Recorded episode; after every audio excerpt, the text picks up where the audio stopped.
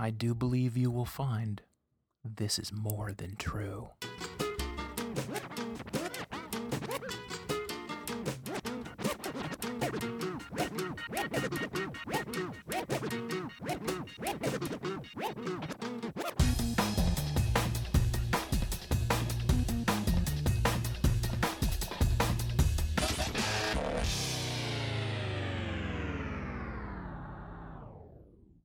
Conservative marketplace, the views of the rich trickle down. Every good long term relationship is built on one of the participants not being eaten by a monster. One of the participants in a love story being eaten by a monster, of course, is the stuff of tragedy. Unless it's comedy. One lover suddenly being eaten by a monster, especially after some foreshadowing, I think you will agree, is just about the funniest thing that could happen in a story. Conversely, it is also the saddest, especially occurring after a little foreshadowing. It is a well known philosophical problem, this stuff of monsters. Whenever I have a character be eaten by a monster, I don't plot it out, because that's not the way it happens in the real world. Remember that a tragic love story is still a love story. This may be viewed as a flaw in the categorization of stories. I am tempted to write a children's book detailing all the possible permutations of stories wherein a boy and a girl and other various pairings meet, and one of them is eaten by a monster. Differentiating for the readership those stories which are comedic in nature from those which are tragic. In the middle will lie a vast gray area. Such a book would necessarily be titled Stories about Monsters to Make One Laugh and or Cry. I will then write a companion storybook for monsters filled with stories about you, which will make monsters cry. Monsters have little sense of humor. Their sense of the tragic, however, is unsurpassed.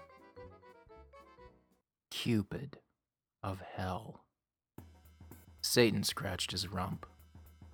He waited on Cupid, king of hell, waiting for a minor demon.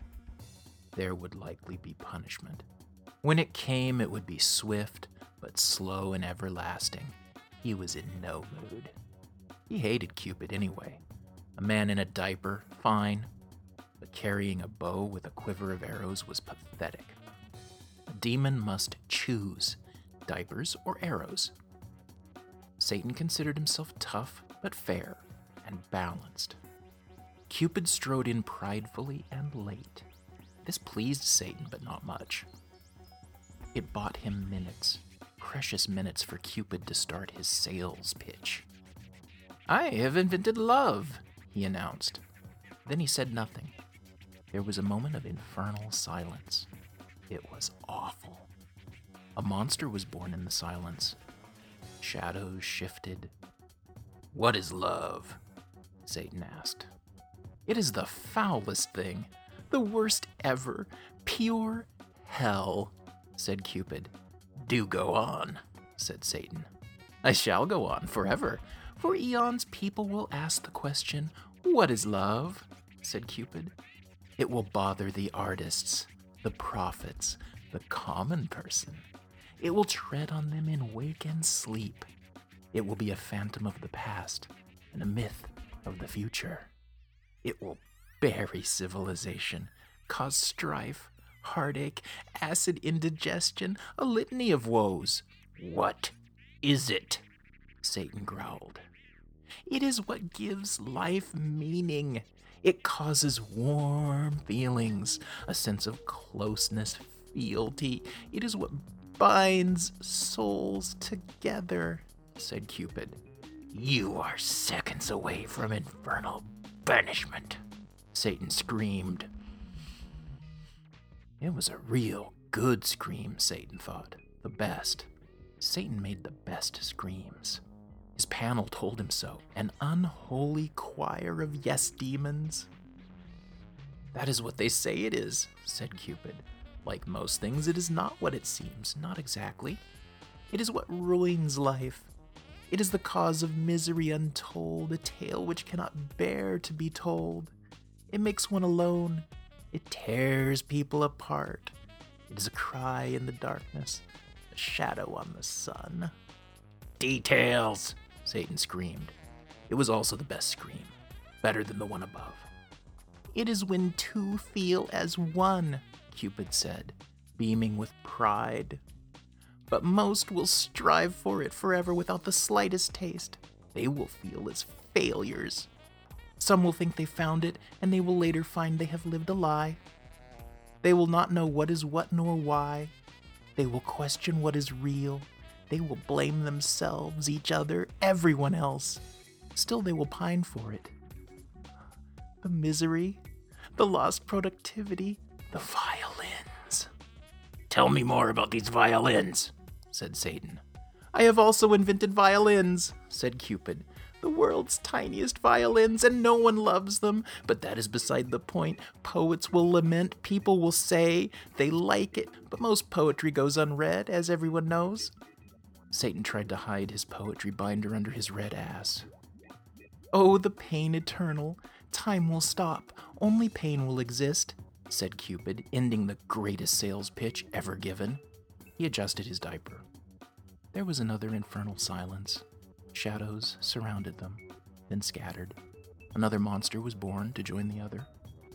I am unimpressed, said Satan. He still hated Cupid. He was a nasty little thing. For was he not giving hope in addition to taking it away? In case, said Cupid, you think I am giving hope as well as taking it away. I would never, said Satan. It was a lie. He would thereafter be known as the Lord of Lies, because he prides himself on uncomfortable truths, this would become a new sore point between them in the future eons. I assure you. What of those who fall through the cracks? The mistakes? It is clear you must let some actual love exist, real love, something close to legend to preserve the fantasy.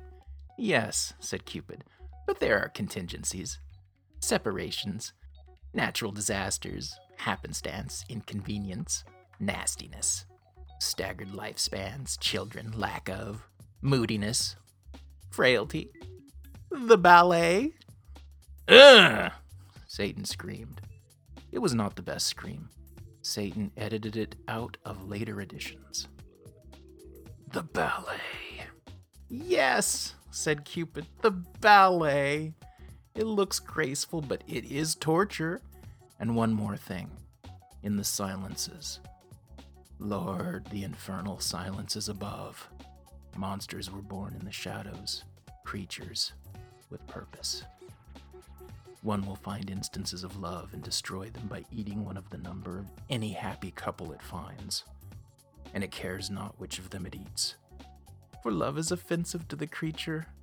All creatures cannot be lovable, and by leaving one alone, by that way real love is transformed into torment, and the other monster whispers terrible things in the ears of sleepers about love, no love, lost love, love lost, and violins, violins.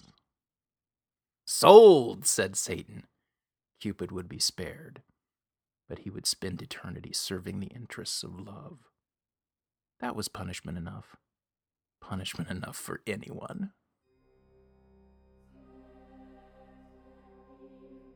It is a burden, said one, to be irresistible. But if you were not, you would never understand. It is a burden, said another, to be resistible. But if you were not, you would never understand. They spoke past one another. I'm an incurable romantic, but with your kind donations, we are studying the problem.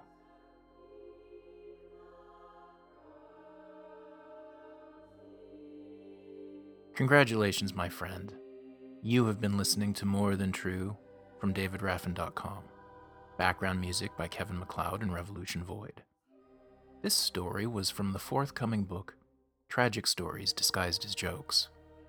But why not stop by DavidRaffin.com and pick up Sex Robot Cuddle Party, a novel that condenses six billion years into a few hundred pages. Sex Robot Cuddle Party is presented as a lost novel by the son of the author a pornographer, and a communist.